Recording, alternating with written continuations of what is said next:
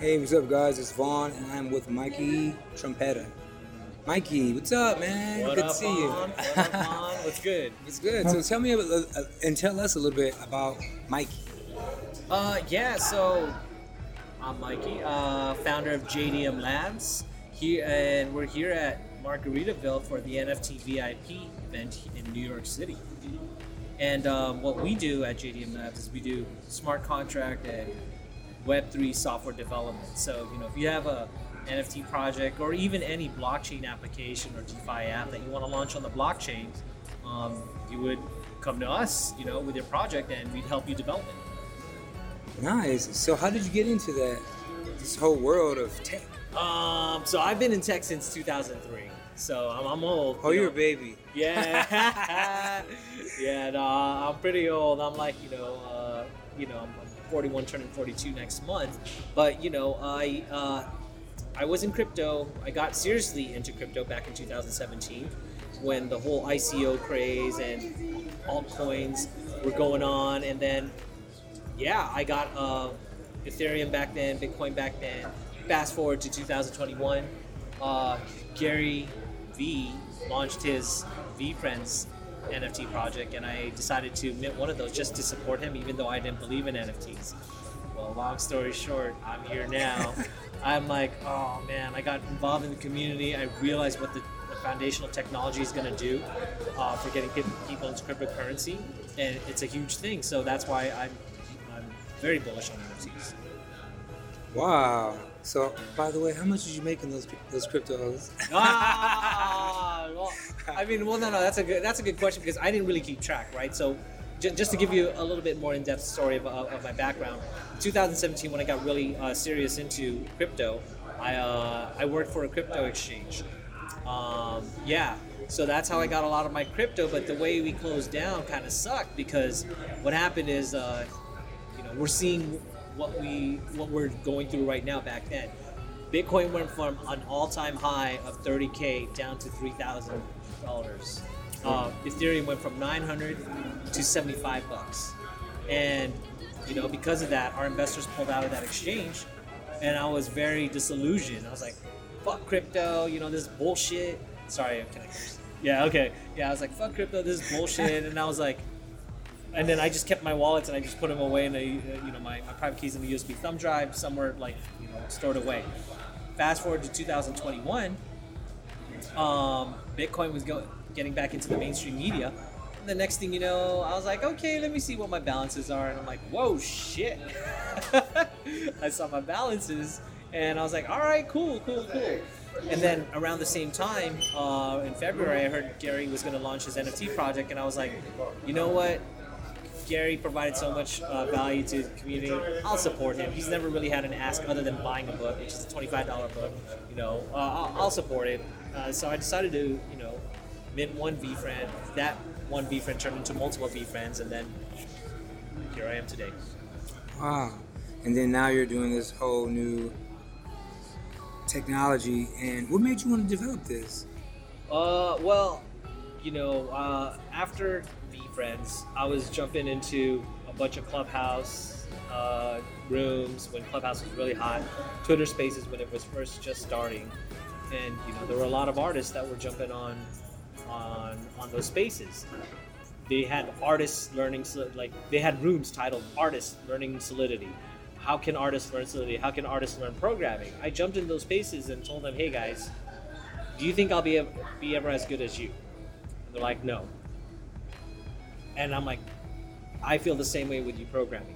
You're never going to be as good as me. You got to understand that learning Solidity, learning smart contracts, is is fucking hard.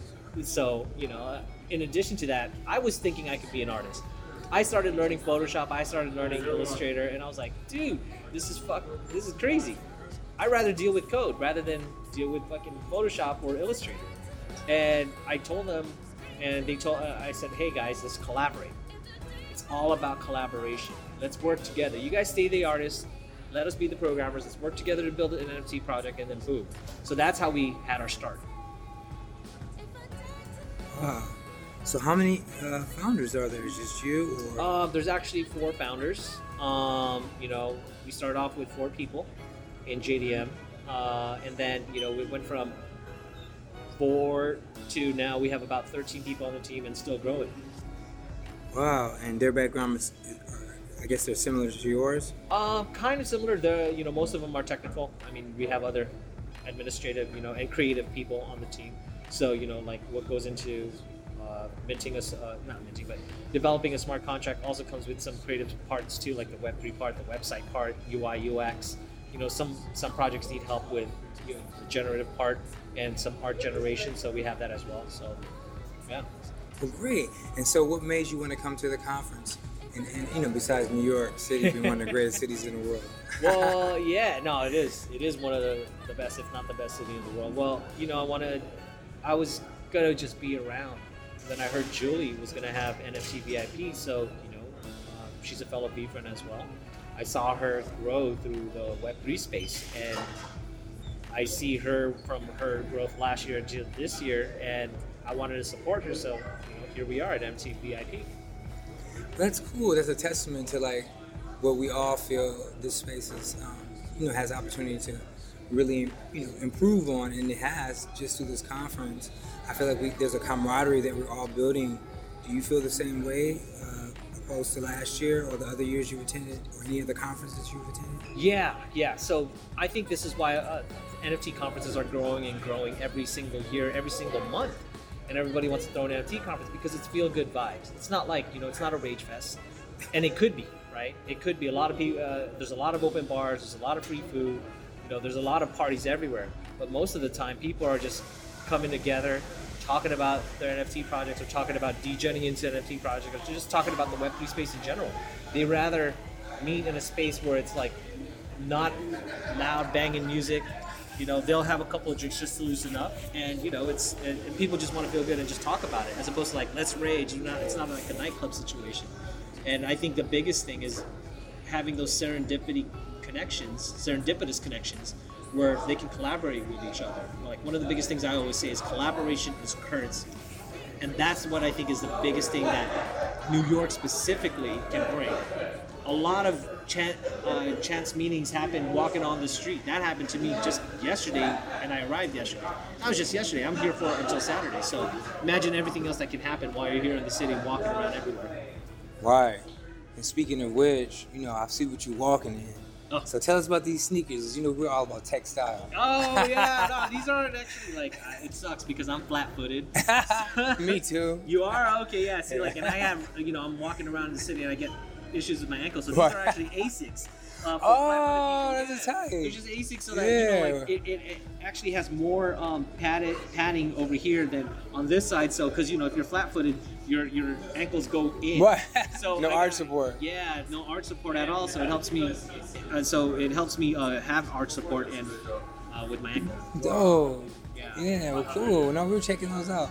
So, is there any, um, I guess, is there anything you want to add about the program that you guys, I mean, the platform you guys created um, that we don't know about already? Are you guys doing anything massive or big? Yeah, so we had an announcement earlier with Carrie, um, who we met earlier. Um, we are going to be doing Magic Johnson's NFT project.